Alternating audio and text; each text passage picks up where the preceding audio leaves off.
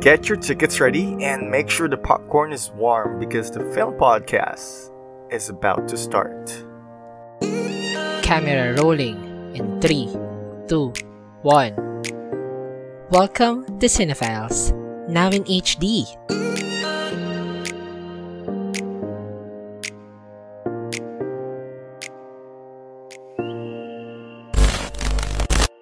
Hi, this is your local indie guy, Jerfy. And this is your horror king Ron, and you're listening to Cinephiles. Yes. Right. How are you? Magandang araw again, o gabi, hapon, whatever time you're listening to this episode. Welcome to Cinephiles. If this is your first Yes, time, na ating mga kapatid. Uh, hello mga kapatid. Uh, ako si Ron and Jerfy here. Uh, we discuss anything related to films or anything cinema here in this podcast. And sometimes we also share our favorite films under a, a given category. Ayun. So, kamusta ka naman? Kamusta ang iyong last two weeks? I know it's been two weeks since we've last recorded um, a full-length film. Or one week pala, sorry. We, we released Yeah. sila-sila last yeah, week. one week lang. Ah. Kamusta ka naman, kapatid? Yes. Any good watches recently? Alam mo, um, sa sobrang luwag ng schedule ko for the past week, hindi ako nakapag binge watch ng mga nakapilang movie, pero naka, nakanood ako, naka, naisingit ko panonood ng series, kapatid, kaya medyo konti lang yung napanood ko eh. Nakita ko nga. Euphoria, di ba? Yung pinapanood mo. Yeah. How was it naman? An Ay, it's an A24. It's an 8 Inunahan na kita. Alam, for, for the first time, for the first time in our podcast, ngayon lang natin sinabing A24 na hindi movie. kamusta naman? Maganda ba? Maganda siya, actually, maganda siya. Um, sobrang ano niya, sobrang visually entertaining. Like, sobrang entertained ako sa lahat Ah, ng nakikita ko nga cinematography. yung mga ano mo eh, yung tweets mo, funny na funny ka. And also, I haven't seen the show yet As in, myself. But I've seen a lot of videos on YouTube kasi na parang they're doing analysis on each scene sa series. So, maganda nga Oo. daw. Visual treat daw talaga maganda. Oo. Gusto rin siya ng mga bunkmates natin like si Gideon ng Cripsalog tsaka si Neil ng The Stories I Wish You've Heard. So, Oh, ayun. nice. Amazing. But, Sige. um, in terms of movies na pinanood, I, I think I only had eight here, mga pinanood ko. So, Mhm. Any so standouts? isa-isahin ko siya since, so, since konti lang naman Sige. siya, so banggitin ko na lang din, eh, no? So, my first watch, Sige. since nung last recording natin, um, Four Sisters Before the Wedding, finally. Yan. Oh, okay. Kamusta? Tapos, Did it live up to its Al- predecessor? alam mo, feel. Nahirapan ako No magsalita. comment. um, it's cute. But I think marami lang bagay na hindi ko ah hindi ko makitaan ng connection doon sa ano sa Four Sisters ano and a wedding.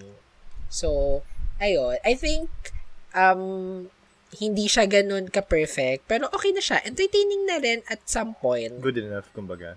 Mm-mm. Yes, mm Okay. Also, Ano I watch, I also, I watch, um, General Admission kay Ah, ah, ah Jasmine, Jasmine, Curtis. Yes, oo. Maganda. Um, e- etong Kapatid, film alam na ko na yung mga mo, moving sinasabi mo. Oo nga eh. I'm so happy kapatid Can na hindi ko na kaila, hindi ko na kailangan tanungin, kapatid napanood mo na ba to? O, diba? O, minsan I na na, nakita. May mga movies na alam ko. Hindi mo pa alam. Yes, totoo no. So Ah. guys, alam niyo na po, next episode po, ano, we're your local indie Ah. guys. Correct. oo. I'm coming for your gig na. Oh, Ah. tapos, oh, kamusta naman yung movie? Yung general admission naman kasi for me, ang daming niyang Actually, ang ganda siya. Promising siya kasi ang daming um, taboo topics na dapat pinag-uusapan dito.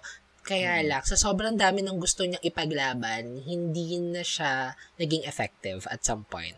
So, parang, Okay. ano lang, um, naging limited lang since naging quarantine din, ah, quarantine film to eh. So, parang, um, you know, ma- mapapansin mo na limited lang talaga yung gala, limited lang yung nagiging um, elements na magagamit kasi nga, we're in quarantine. But sayang, prom- but promising itong film na to. Also, I watch um, Death of Nintendo, Motala Kasha, uh, The Lives of Others, tapos, um, finally, napanood ko na rin yung Honor Thy Father. Yay! Kamusta? Oo. Um, I love the film, but that's not the best Eric Mati film for me. I mean, Ay, okay. Iba pa rin Oo, ang I top mean- Mati film mo. Ano yung top pick mo ba? By Bust? Ay, OTJ. No, OTJ on the job. Yun pa Ah, rin talaga yung top Eric Mate film. Pero, I mean, ano ha, John Lloyd did his job naman din dito sa movie na to. And I really like the film then. Yung mode, alam mo yon Pero, Oo, oo. ano lang, siguro, mas nag-stand out lang talaga sa akin yung yung mounting ni Eric Mati in terms of direction sa on the job kesa dito. But ayun, Hmm. um, I, I haven't also, seen OT, napanood- I haven't seen OTJ pa Ay. kasi. panoorin mo na rin kapatid. Siguro mas o, sa lahat ng film niya, ito na yung okay. I mean, hindi ako fan ng action films, pero gustong gusto ko yung direction ni Eric Mati sa OTG. Okay. Noted. Also, napanood ko na rin kapatid, yung matagal mo na pinapanood sa akin, yung Ang Nawawala. Yay! Well, napag-usapan din naman natin kahapon yan na it's something that I, I I love at the first watch pero looking back, it did not age well for Yes. me. Pero ikaw, kamusta ka as your Oo. first time watch? Did you like it? Ah, actually, nostalgic siya since ngayon ko siya napanood sa age ko na to. Pero siguro kung katulad mo na napanood ko siya ng mas bata-bata pa, parang may mga parts doon na magugustuhan ko. Like, ano, di ba gumawa doon si Anika, yung character ni Anika na ah. gumawa siya ng Tumblr account for Gibson. So parang, kung pinanood ko siya nung time na addict na addict pa tayo sa Tumblr, parang, parang, uy, cool. Diba? Ah, But ah, true, true. sa ngayon, parang half-hearted na ako to like those kind of elements na parang, mm, hindi na siya ganun ka, hindi, hindi na siya bebenta sa akin, but Ah, ah. okay siya. Okay siya sa setting ng film. Siguro, ganon. Ah, ah. Yeah. Ayun, yun lang naman yun sa akin, kapatid. Ikaw ba? Marami-rami ka atang napanood. Nako, wait. Oo, may time ka ba? Feeling ko maubos yung episode natin for this one. Kasi, um, chinek ko. um, I have, um, I have, I have 18. Uh, I have, I watched 18 films. Technically 17 kasi yung pang 18 dito was a rewatch. Pero uh, I, I just found out na um, hindi ko pa pala siya nalalag sa hindi ko pa pala siya nalalag sa letterbox. Pero anyway, so sobrang dami niya. So, I'll just go through them very quickly. But I will say, may mga commentaries ako dun sa mga movies na nag-stand out sa akin. So, yung Freaky, it's your generic um, black comedy horror na it's about parang Freaky Friday if you've seen that where they switch bodies pero di- dito is it's a between a killer and a high school teenager nagkapalitan sila ng katawan so the premise was funny and it was it was an okay film for me Green Book Oh. um for some reason I I'm I'm thinking na pag-usapan Yeah, natin hindi ko pa before, napapanood yan eh. pero Green Book is a really good film um it was on it's on Netflix pala not was I think it's, Oo. still on Netflix and uh I, I I don't know why I waited this long to watch this film kasi I know this film um was the best picture uh, 2018. in 2016 eh 20, no, So, it's- 2018. No, I think 20 Mm. ay 2018 pala. 2018 pala, sorry. 2018. It's a really good film. Um it tackles of course socialism and racism. And it's a good light watch. Hindi ba siya slow burn, kapatid? Tapos cleaners, uh, I've just No, no, no, it's certainly not. Kasi um I think what sets it apart from the normal ano some and I'm not parang saying na bad thing naman yun eh. Kasi I think this one is not too serious but at the same time it still Yeah. tackles alam mo yun, serious topics na na, na nangyayari, ba? Pero it was approached with a ano, with a light um with, with, with a light take on it. Ganyan. Kumbaga, it's about it's a story about two, two friendships from the opposite side, eh, diba? So it, it's a good watch if you guys uh ano um are looking for um you know a, a, a heartwarming film on Netflix, you should watch Green Book. It's a really good film. Yeah, Um, excited na din ako. Cleaners, Yay, finally. Yes. Cleaners, I loved it so much. And Talaga, I think this will be yes. discussed naman in our episode then. So, it's just a good nostalgic feel for Diba me. nga? Oo. Tapos, yung Still, it's a short film. Uh, it was okay to. It, it was a good watch. Tapos Burning, kapatid. Um, you've been suggesting this film to me for a very long Hindi time. lang ako ha, pati si Sel ha. Hi Sel. Oh, but pati si Cel. Um, and I'm so sorry, but I didn't like it. But I'm not gonna delve into this to, to into this much uh, more kasi maybe in another episode, diba? yeah. Kaya tahimik ka sa Kimbap show eh. yeah, truly. um, The Dead Don't Die. It's also a Netflix film. It's a satirical movie about zombies. It's it's an okay watch as well. I enjoy, I enjoyed it. Kasi to Shiva Baby kapatid. Um, I've been seeing a lot of rave reviews kasi for this film. So sabi ko, uh, I will watch it. Um, it's a normal film about like family drama lang. And I like that it's it's not a horror film. Pero when you watch it, it's it's full of anxiety. Para kang nanood ng Mother, sabi ko nga. Kasi imagine being stuck in a room full of people that you're you've been trying to avoid, diba? Tapos, Talula on Netflix as well. So, I've been seeing a lot of Netflix films lately kasi siguro sobrang bored ko maghanap ng mapapanood. Tumatambay ako sa Netflix. Talula stars Alison Janey, one of my favorite actress, and Elliot Page. Um, about motherhood naman yung story. And it's a really good film as well. Tapos, punta tayo sa locals. So, I've seen Wow! short, the short film of Excuse Me Miss Miss. Marami akong entry dito. Excuse Me Miss Miss. Love it. I really love the film. Uh, there are some parts lang syempre na medyo off sa akin but overall it was a good watch. Oda sa Wala ni, ni Pop Wang, Yay! directed by uh, direct Dwayne Baltazar. I love the film. Thank you for suggesting this. And Barber's Tales. My God. Woo! Barber's Tales. It's definitely one of my all-time favorite local film na. I Diba think it's nga? something that I would definitely watch again. Uh, And recommend It's a to really everyone, you know? sobra. Kasi madaming dapat makanood ng palabas. yes. Taro. It's very relevant, especially in this climate that we have right now. Um, and it's really strange, no, that this movie was set decades ago, pero it's still kind of applicable up until now. Diba? Yeah, oo. Abante babae. Correct. I love Eugene Domingo talaga. She slays in every performance. Yes. Tapos, para naman, ano, para rin naman um, on brand pa rin sa akin. So, horror films, the the recent horror films that I've seen are, well, sa local muna. And I don't know if this is considered horror, pero, pero Birdshot. So, Parang thriller siya. Mas thriller si Birdshot. Thriller, yeah, yeah, thriller. Um, it's on Netflix as well, directed by Direct Red Mikhail. Mikael Red. Uh, ah, Mikael, Mikael Red. Re- Social, Mikael, ah, social, no? Um, Curve is also on Netflix. Uh, typical, typical horror film. If you're looking for like a generic horror film, it's not really bad, but it's an okay watch. Tas eto kapatid, it's this is an A24 film which is uh, entitled Krisha. It's an A24 supposedly horror daw. Um, a lot of people love this, but it it didn't work for me. I don't know why. Maybe I was expecting something Hindi ko pa more. napapanood yan. But this would probably be my least favorite A24 horror at all time. Talaga ba? In fact, if it's not A24, it's definitely a bad film for me. Uh, I just didn't enjoy it. Yun lang.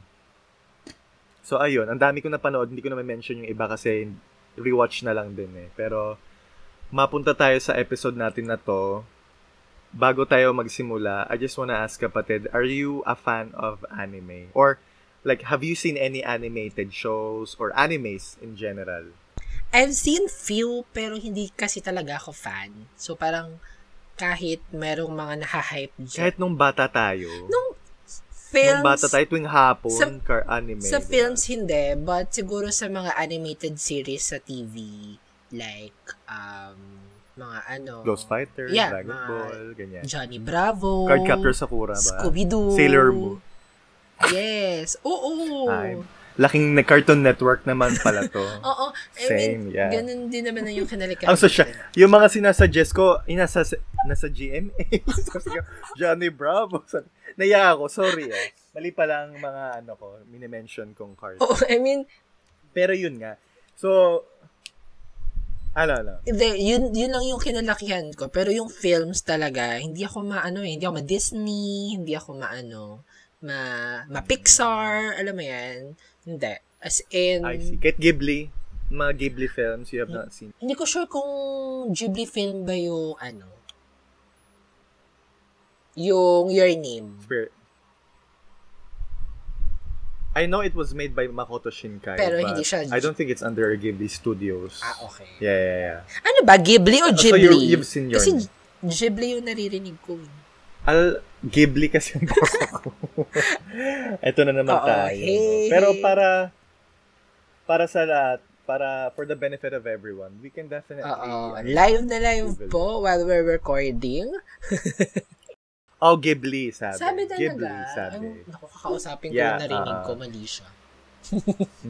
Unreliable din siya. Oo. Isalin na natin siya sa podcast na to, no? Okay, yun. So, hindi pala siya Tinanako niya yung brand hindi pala siya Ghibli Studios, no? Yung Your Name. But yeah, siguro Yeah. yun na yung Pero it's it's made by Makoto Shinkai, which Yes. is um a really good take because Yeah. speaking of Makoto Shinkai, got you. the film that we'll be discussing the, in this episode is also created by him uh, and it's entitled 5 centimeters per second. Yes. Ayun lang. Pero alam mo ba, trivia lang to para sa mga listeners natin na syempre kasi for for cinephiles, I'm not sure eh, kasi I mean animations talaga or animated films are not really for everyone. Some people Totoo. just don't take them seriously. Pero I think they they made a huge mark din naman in the Ay, cinematic oo, history. ha. In no? fairness. Uh, and I think most of them, and a lot of them, oh, syempre, I think well, a lot of people are underestimating them. Pero there are a lot of amazing animated films out there that they should see. And, and, and also, in a way, no, kasi I think of it na parang it's an entryway din to the to, for the love of cinema. Kasi as a kid naman talaga, minsan talaga hindi natin masyadong ma-appreciate yung mga movies until uh, unless they're cartoons eh, 'di ba? Kasi 'di ba cartoons talaga ang gusto nat as a kid gusto niyo mga, mga colorful, ng goofy and all that. So minsan as a kid, yun yung entryway natin sa sa cinema talaga or for our love of movies. At alam mo ba na ang first well, ang first fully animated film was actually created nung 19 nung 1908 Remy which ba was yan? entitled. Fan, Phantasmagoria. Ano Remy? What, what di mo alam? Cartoon niya sa Channel 2. I don't know that. Ano ba Ano yun? Remy! Ay, charot. Hindi pa rin kanta ko.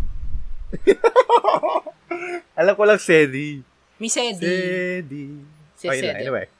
Okay, go. Ayun lang, anyway. So that's that was nine, in 1908 pero ang first known animated feature film was El Apostol by Quirino Cristiani and that was released on the 9th of November 1970 in Argentina. It's a successful 70-minute satire um, utilizing a cardboard cutout technique.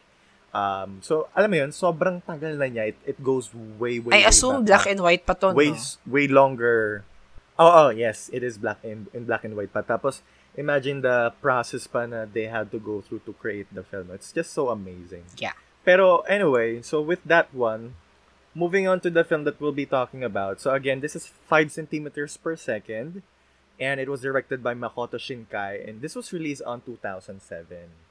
So what is it? What is the film about? So based on the letterbox logline, three moments in Takaki's life, his relationship with Takari, and their separations or separation, his friendship with Kanae, who is secretly in love with him, and the demands and disappointments of adulthood, an unhappy life, in a cold city.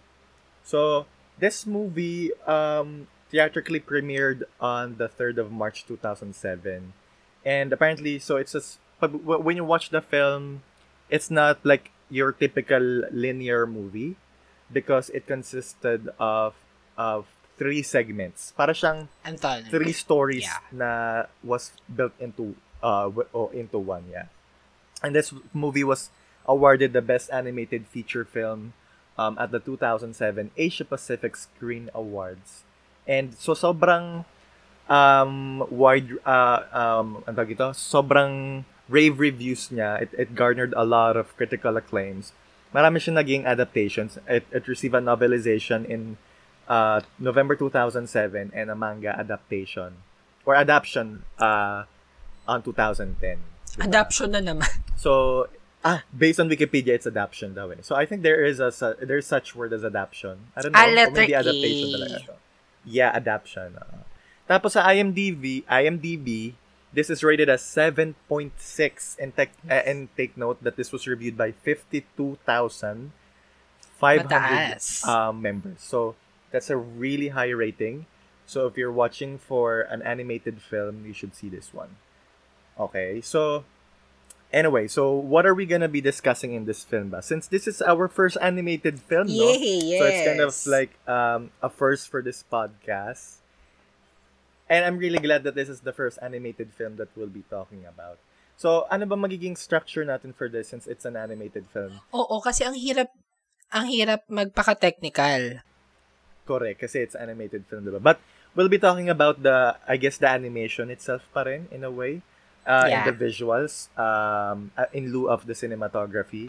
Tapos, we'll also be talking about the sound design and the soundtrack of the film, along with the screenplay and then the characters. And, of course, Scoring. Yes, Yeah. scoring. And of course, our uh, takeaway, di ba?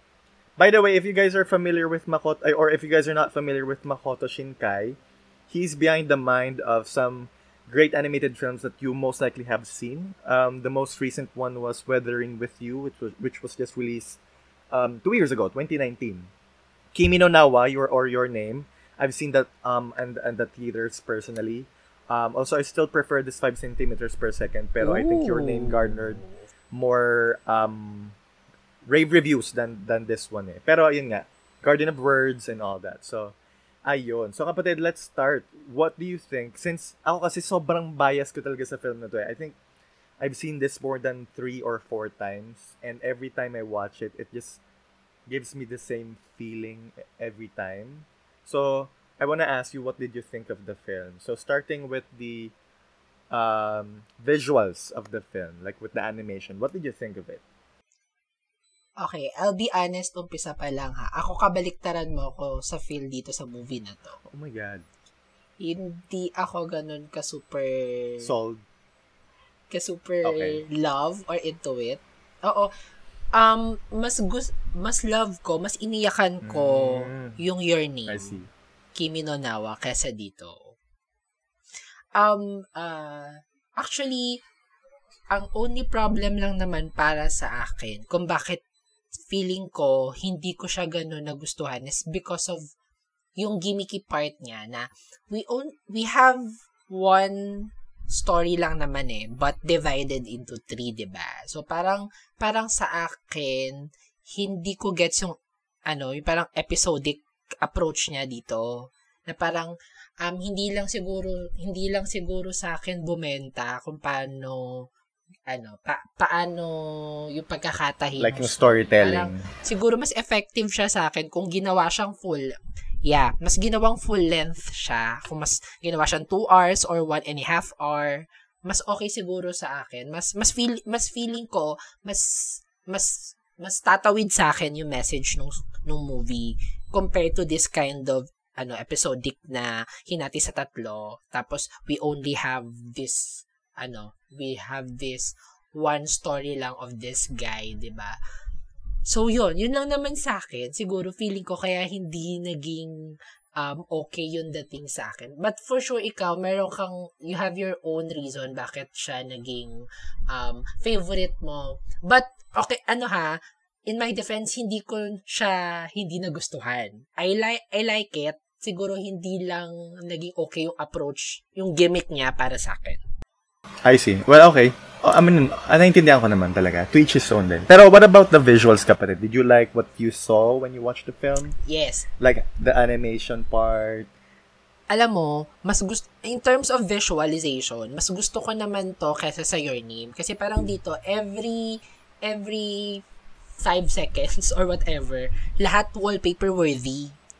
Parang gusto ko lahat screen grab yung ano, yung Diba? bawat 5 visuals. centimeter, 5 Correct. 5 wallpapers per second nga daw siya. yun, yun naman, yun naman yung nagustuhan ko dito sa film na to. Diba? Kasi parang, um, eto ha, hindi ako fan ng animated films, but siguro yung isa sa pinakamataas na respeto ko para sa mga animation, uh, filmmaker ng mga animated film, is yung paggawa nila nung ganitong klaseng film. Kasi, um, kapag pinapanood mo siya, para siyang para siyang totoo na rin at some point. Hindi siya yung very cartoonish na Johnny Bravo or Powerpuff Girls or Mickey Mouse ganyan or Frozen, 'di ba?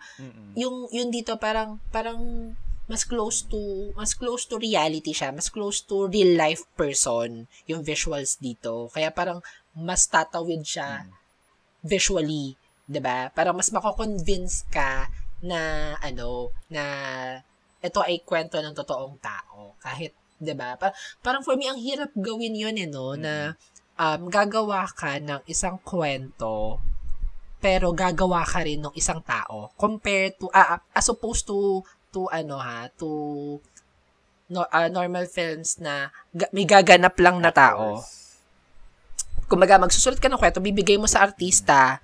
Yeah, it, it takes more Mm-mm. effort. I-acting na lang kasi nung artista, 'di ba? Pero dito pati yung tao gagawin mo para gawin at isabuhay yung kwento. So parang um props to the ano no, filmmakers ng animated films kasi um sobrang detailed nung pagkakagawa nila especially to give us very pleasing visuals sa mga animated films. Correct. Yeah. Mm-mm. Okay. Um, all right. So for me naman, um, and this is already established like episodes back pa na I'm really a sucker for a great visuals, di ba? So you're definitely right. This is one of my um, and I've seen several animated films. This definitely would be on top out there with the with the visuals and the animation. Kasi not only it was pleasing, and you're right na it's very close to reality, na parang it's not like the normal cartoons that we watch na medyo um, uh, goofy and all that. This is very realistic. And somehow it kind of brought nostalgia na rin in a way for me. I don't know, I've Yeah. never been to Japan. I Oo. did not grow up there. Ironic, for some no? reason when I watch when I watched the film, parang I felt at home when I watched the film. Yung part pa lang ng may McDonald's. kasi parang Very Asian pa very rin kasi. relatable eh. Kasi, yeah, yeah, you're watching a film about two, I mean, you're watching a film about uh, people living in Japan, but somehow the the scene that you're watching is very universal that you you can relate to it. Um, and since you dabbled into the into the storytelling, I will also provide my ano na rin, my take on that. Um, I definitely understand and respect na it did not work out for you. Pero para sa akin, it it actually was better than doing the normal narrative of just one movie na papantitignan natin yung story niya from from a kid growing up. For me, this one works out better because why? Um, let, let's look at it this way na parang this is a story of not a person but this is a story about coping up about growing up drifting apart parang it's it's it's a story about a concept eh. It's not typic it's not uh typically Takaki's life. Well it is Takaki's life but I think his story was just a medium.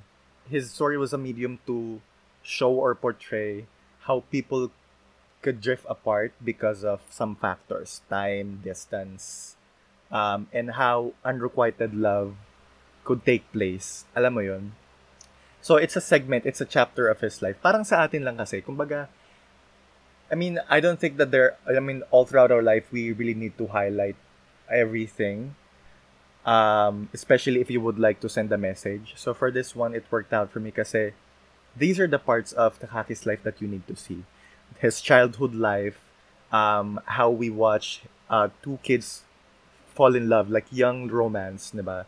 Young love. Um, and how they tried but it did not work out kasi alam because of the distance. And then I like that the second chapter was on Kanai's perspective.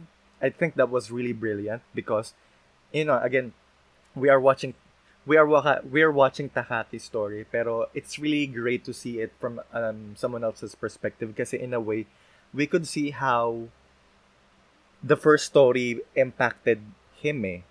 'Di ba? Kasi sometimes it's it's not parang if you if you apply it to yourself, sometimes it's really hard to see yourself how you've changed so much unless you look from from the outside. So I like that we had to see what happened to Takaki um, after his um, separation with Akari from the perspective of, of.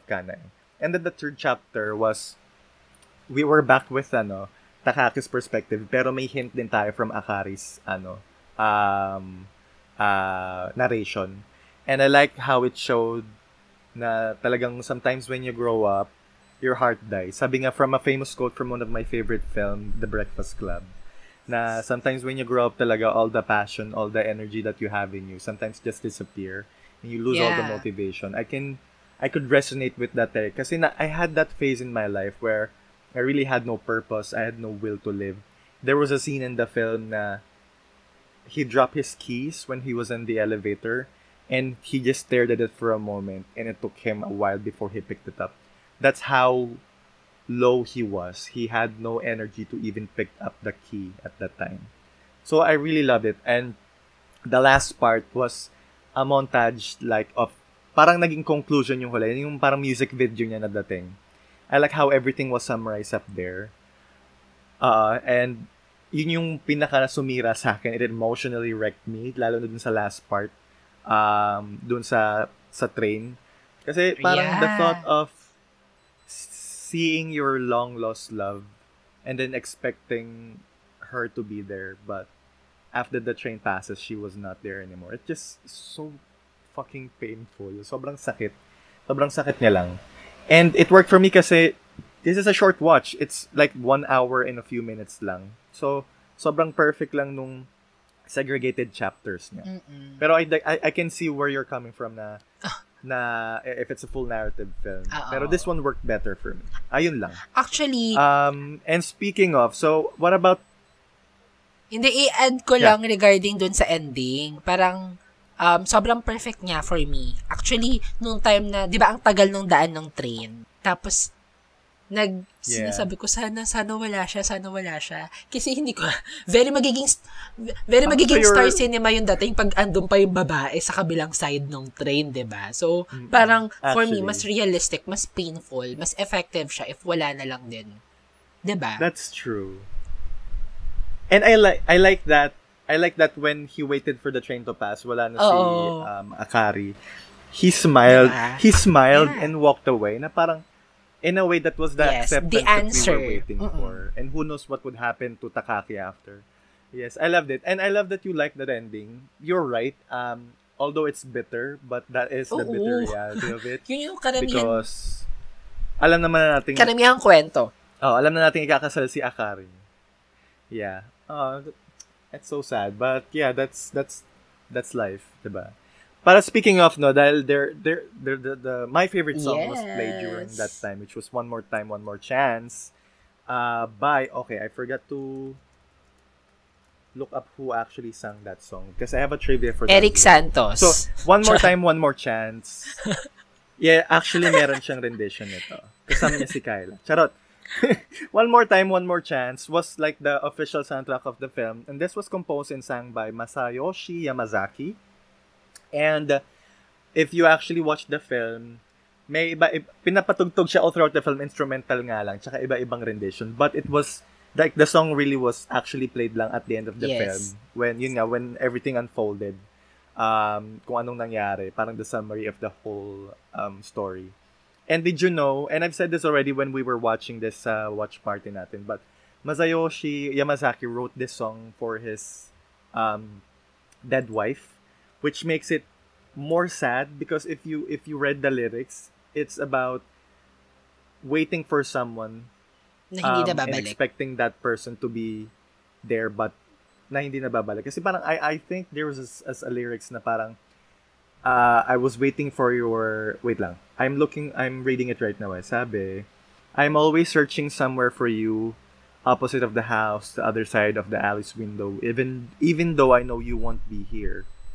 'Di ba? Parang ang sakit. Ang sakit lang na you're expecting for someone, you're longing for someone who you know isn't gonna be there. So parang wishful thinking lang but in a way you know it's not gonna happen. Mm-mm. Diba? Ikaw, what did you think of the soundtrack of the film and the sound design ba? I would totally agree with you na sobrang ganda nung, nung scoring niya. Um, yun yung gusto ko siguro sa mga animated film. Though hindi, hindi marami napanood ko, no? Pero mostly ng mga napapanood ko, lahat ng scoring talaga kapag animated film, talagang pasok sa banga. Sobrang, sobrang, it really adds Mm. the, ano, it really add emotions dun sa eksena. And dun pa sa part na sa ending na sobrang ganda niya. Tapos papasok yung soundtrack. Sobrang perfect niya. Actually, meron akong certain emotion na nararamdaman kapag naririnig ko ng papasok yung scoring ng isang animated film. Parang even their voice, very animated. Alam mo yon Na parang very distinct na yung mga Mm. boses nitong Japanese artist na to is ano, made for animated films. Hindi mo mai-imagine like um someone like Celine Dion, True. Whitney Houston, nakakanta ng soundtrack ng film nila, di ba? I mean, their voice, parang bagay sa isang animated film like this in Japan ha? Hindi yung animated film ng western. Parang kasi mostly naman Mm-mm. an, ang ang animated film ng western parang ganun pa rin yung mga boses na ginagamit nila eh. Oo 'di ba? Nor- normal way, itong, ah, ang normal soundtrack. Japanese or Asian animated film, parang very distinct yung voice ng mga soundtrack nila doon sa animated film. And sobrang, sobrang ganda nun. Sobrang gandang emotion yung nabibigay nung, nung mga soundtracks nila. Kasi, ano, um, distinct yung voice. And I really, really, really love it talaga. And if I may add then, um, we've discussed this kahapon eh. Kasi sabi ko, um, I like that sometimes you don't have to understand the lyrics Ay, of the ganda song. niyan. Oo. Um, to make you ma- to make you feel a Mm-mm. certain thing eh. Kasi when I listened to this song, I, I didn't know what it was about. I didn't know what the lyrics was or what the lyrics were. Pero alam mo yun, sobrang sobrang it, it ano naman, it, it hit me right in the feels. At tapos binasa ko yung lyrics niya, parang shit, mas Diba? lalo siyang Kasi nga sumakit. music Alam is-? Universal Pero language music- din siya. Na parang, Oo. Correct. It it it definitely transcends language talaga. kakatuwa. Ayun. So we're we're both um Yeah, we're, sa both at department na we're yan, both on the same yes. page when it comes to the music and I love that. Okay, so ito naman. So mm, on into the more of the part of the film. How about the characters? So in this film there are parang three main char- characters lang talaga, 'di ba? So we have Takaki, the main character, the main guy. So it's his story that we're watching. And then the love interest in his life, so Akari, which is or who is his childhood friend, and Kanae, yung I don't know, schoolmate niya. I think I can say I, I think. So what did what did you think of the characters? So let's start with Takaki. Um, isa sa takeaway ko in terms of those characters, parang, ah, di ba parang less than, an- less than an hour or parang isang oras lang tong film na to, no? Parang, in a span of those, um, minutes, parang, na yung entire 25 years of existence ko, nalagay lahat doon.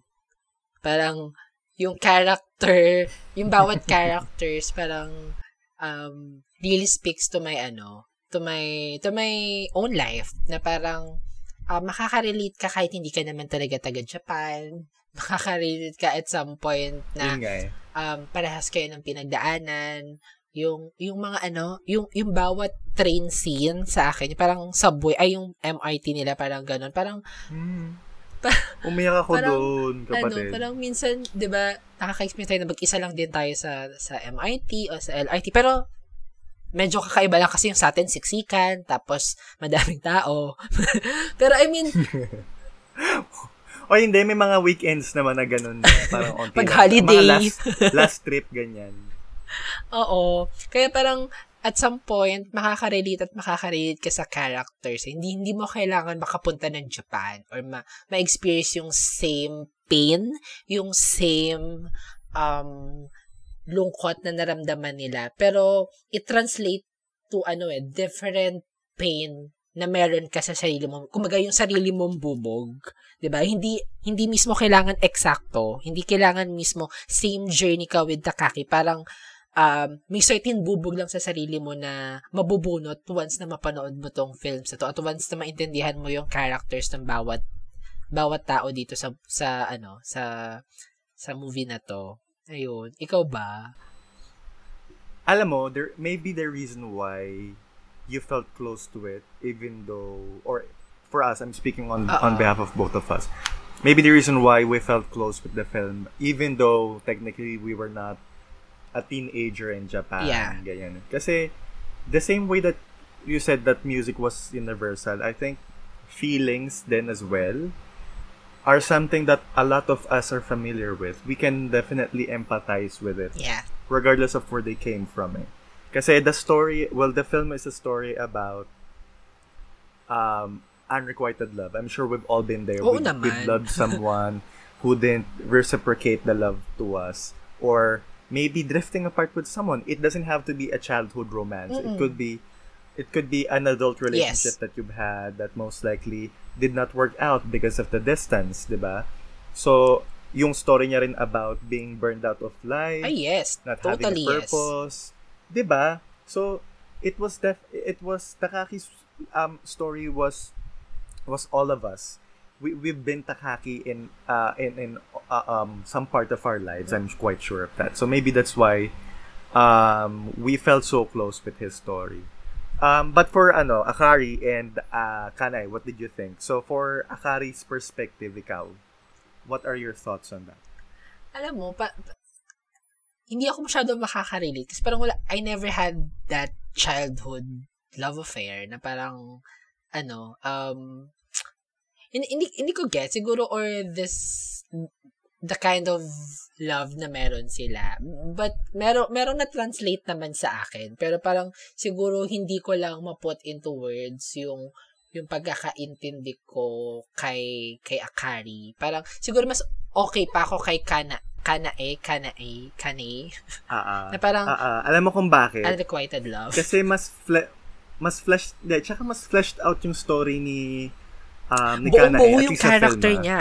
I, I really Mm, like, may character I really kasi like dun. na parang dun sa second episode yun, no, tama, na parang Mm-mm. um, nagkaroon tayo ng, ah, nagkaroon siya ng, ng sarili niyang perspective about sa film, na parang um, nakita natin yung background niya, yung characterization, yung characterization ng um, nung, nung character Mo- niya.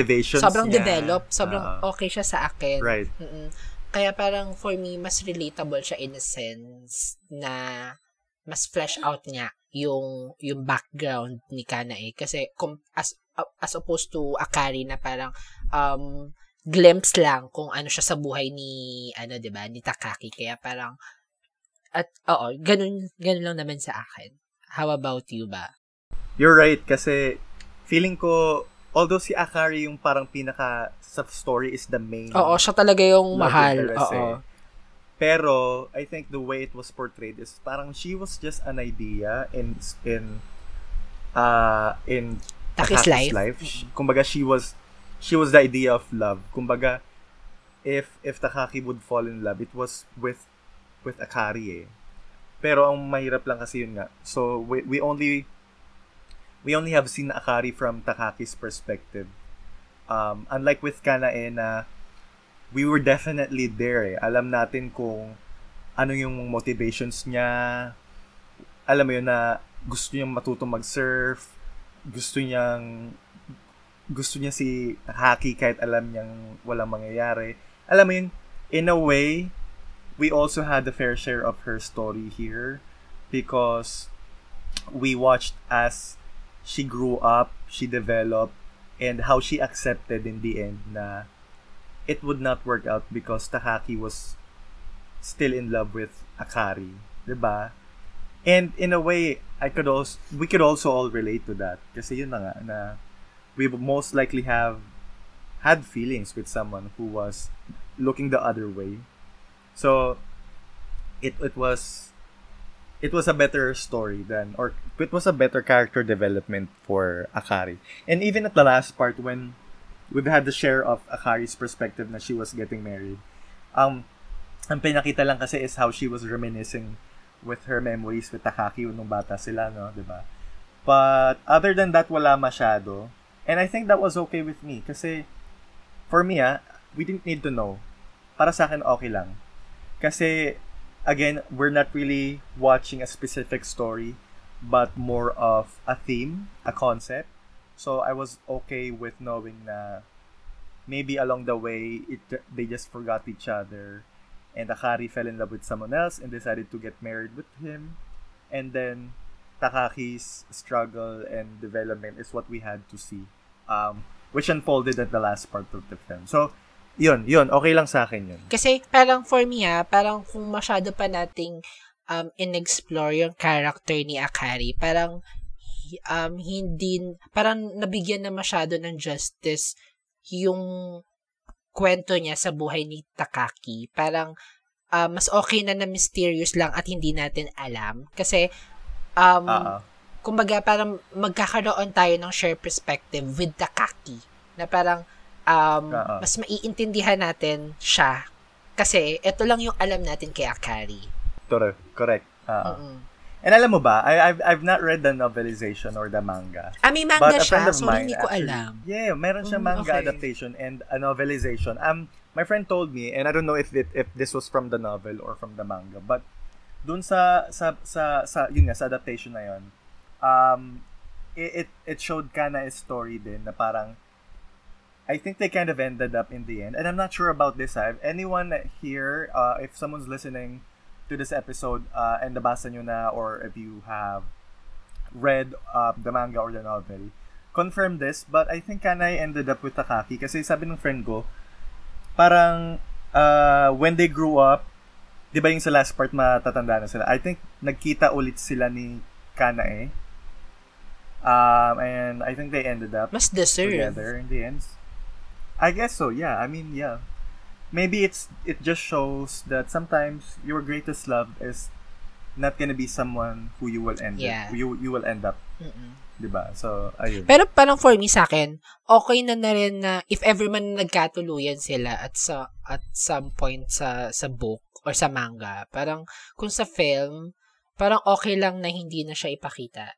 Parang it's uh, it's for Mm-mm. us na din kung ano yung gusto nating to interpret. oo, for the both of them. Yeah, I mean the I I think the ending was just perfect yes, the way it oo. is. I, I really love the ending. Um, Na acceptance lang. It's just Mm. about all about acceptance Yeah. and um Parang at the- so, and then- maybe that's why At the end of the day, ang mahalaga, masaya silang tatlo.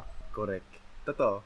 Kaya siguro, 'di ba, pag tinignan mo sa huli, nagkaroon tayo ng tatlong resolution. So, Yeah. obviously, Kana eh accepted na na Takaki was in love with Akari. Akari ended up with someone else, um, got married with him. We don't know if she loved him, Mm-mm. but most likely. And Takaki finally accepted na Yeah. rin na nawala na yung sa kanila ni Akari, di ba?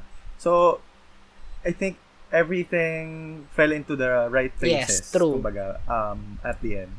So, very satisfactory. Kaya siguro sobrang lapit niya rin sa akin kasi yun nga, sinaktan ako ng movie na yun eh. Pero uh, at least at the end, I felt satisfied. Mm. Hindi ako naiwang luwaan mga ganun. Totoo. Ako hindi ko naiyak, pero I, I Diba? like it eh, at some point. Lalo na sa dulo. Naiyak ako. Sakit. Sa ano talaga ako naiyak? Sa Kimi no. Nawa ako naiyak. As in. Alam mo ba naiyak din ako sa Kimi no Nawa when I watched the film sa cinema, sa cinema. Pero na-realize ko nung pinapanood ko, oh, I still have, I still prefer ano, 5 centimeters per second for some reason. Hindi ko rin alam kung bakit, pero siguro kasi nga mas malapit siya sa akin dahil sa story. Oo. I don't know. Anong anong ano bang favorite scene mo? Kasi sa akin, ang favorite scene ko talaga is well yung ending, Oo. granted man. But what what destroyed me initially was when they were about to meet um dun sa train Oo. station nga and ang usapan 7 PM sila magkikita. Yes, And I yes. don't know, I forgot. I I forgot parang ga, sobrang tagal na nag-antay ni Akari. Oo. So parang feeling ko 2 a.m., 3 a.m. I'm not sure ah. Pero pagdating niya, nandun pa rin sa Akari. Tapos, hinawakan niya lang yung kamay ni Akari and they both cried. Sobrang, sobrang, sobrang grabe lang nung scene na yun sa akin. Kasi parang, for two kids, for two kids to to exert an effort like this for someone else, it's just, it's just so, so pure to me. Kaya Oo. parang, ayun, it got through me. Ikaw ba? Do you have a favorite scene in particular? Sa, sa akin, yan din yung favorite scene ko kasi nung time na pin, um, nagkakaroon tayo ng watch party sa Discord, um, yan din yung moment na nag, nag-chat ako na ang sabi ko, bakit kapag, ambi, pa- kapag may train na eksena, ang bigat sa pakiramdam? True. Kasi, it, it really translate to me on a different ano, painful level. Parang gano'n, na parang, bakit naman ganito? Kapag, ano, kapag Correct. nasa train, laging madrama, laging, alam mo kasi parang, totoo na parang, imaginein mo, no, iisipin mo, ang lalandi rin naman, ang lalandi nitong mga batang to, para maging gano'n kay kadama. Pero, ano eh, it's the kind of love that they have for both, it, for, for each other. eh. Correct. I, I, it's it's funny that you bring that up kasi I normally have that mentality. That's why I'm not a fan of the twin rom-com movies, especially yung sa atin. Kasi parang isip ko, malandi nyo. Ang dami nyo alam nung edad ko yan, parang hindi pa ako magaganyan. Yung ganun Ah. yung thinking. Pero, I don't know, for some reason when I watched this film, I didn't feel, I, I didn't feel that way. Yun nga, parang sa akin, it was so genuine. It's, it was just so pure. Young, young romance lang nga, kumbaga. Hindi ako nag-cringe or what. Feeling ko siguro isa sa factor kung bakit mas nakaka-relate ka at some point is because napansin ko lang to ha, di ko alam kung tama to, but, and I don't know if mag-agree ka, na parang lahat ng characters na ginagawa um, sa Japan or based sa Japan, animated man or hindi, they're much more mature compare sa teens na Mm. character characterized dito Oo. sa sa bansa natin. Parang compare mo level ng mga story nung nung ano ba, like yung mga Katniel films. Mga, syempre mga pambagets 'yan, 'di ba?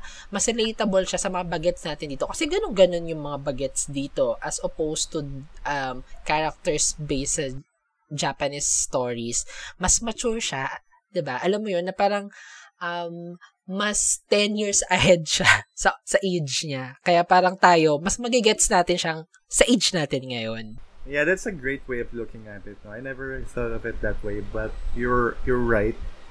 Now looking back, tama ka nga na yeah, sometimes lo- I mean normally ang ang characters sa mga animated Japanese films are aged like 10 to 15, no. Pero the way they Oo, talk, diba? the way they think, it they don't act very Mm-mm. teen.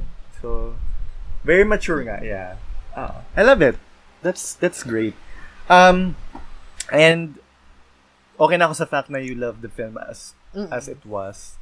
Um, kaso naman na sobrang bad. Oo, di naman siya super napangitan. Hindi kasi sobrang ano ako eh, sobrang build up ako eh. Oo. Parang panoorin mo to, it's a really, really good film, di ba? Ah, Parang it's the same way when you describe ano eh. Uh, Violator. Made in a perfect world. Viola- mas violator na lang. Violator, Violator, na lang. tapos parang bunalik ko. Ah, Violator, tapos nung binalik. Kasi I know how it feels when you really Yeah. love a film and you suggest it to someone to Oo. to watch it, tapos biglang Oo, hindi na ay- It kind of breaks your heart kasi parang alam mo yon Oo, di ba? Nakaka-disappoint. Pero I, I'm glad that we love this film.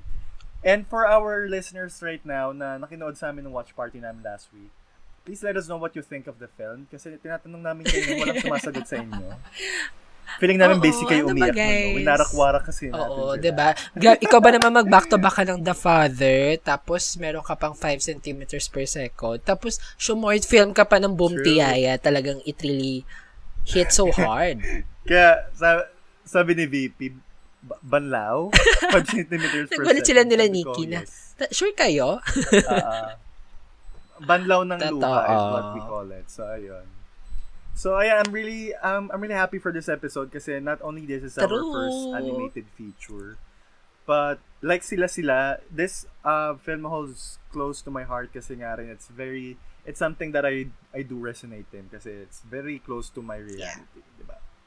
So, for our listeners, if you love the film or if you love this episode, please, please, please let us know. Tweet us at Twitter at CinephileSpod. That's C-I-N F-I-L-E-S-P-O-D. We're also in Instagram uh, and Facebook. Um, if you're listening to the episode, you can tag us on a story or your post and we'll definitely share uh, share that on Yes, we're also on Letterbox. and Letterbox. Correct. We're also on Letterbox. We review films out there, and you will see our recent activities. Let's be friends there. We definitely follow back. My uh, account is at Ron Wrights. That's R A O oh R O N R A Y T S. Yeah. Mine is at Cried Wolf, that I C R I E D W O O L F. And also, we're part of the Bong Collective, wherein a lot of Mm. podcast shows nagsama-sama to be to give you creative content. So, yeah, and follow us on Instagram, Correct. Facebook, Twitter, and also on TikTok and YouTube at the Bong PH. So, ayun. Um, if you're on Discord, please join our server as we share Ah, yes, oo. there. We also have film discussions, yes. And that's where we host our normal uh, our watch parties. Party, totoo. Every Friday or Saturday, depending on the mood and depending if we have a an episode to upload. So, Yes. abangan nyo na lang din yung update namin sa mga socials. Yes. Ayun. Go kapatid. Yan. Yun, thank you guys for all your supports. Nababasa namin lahat ng tweets nyo.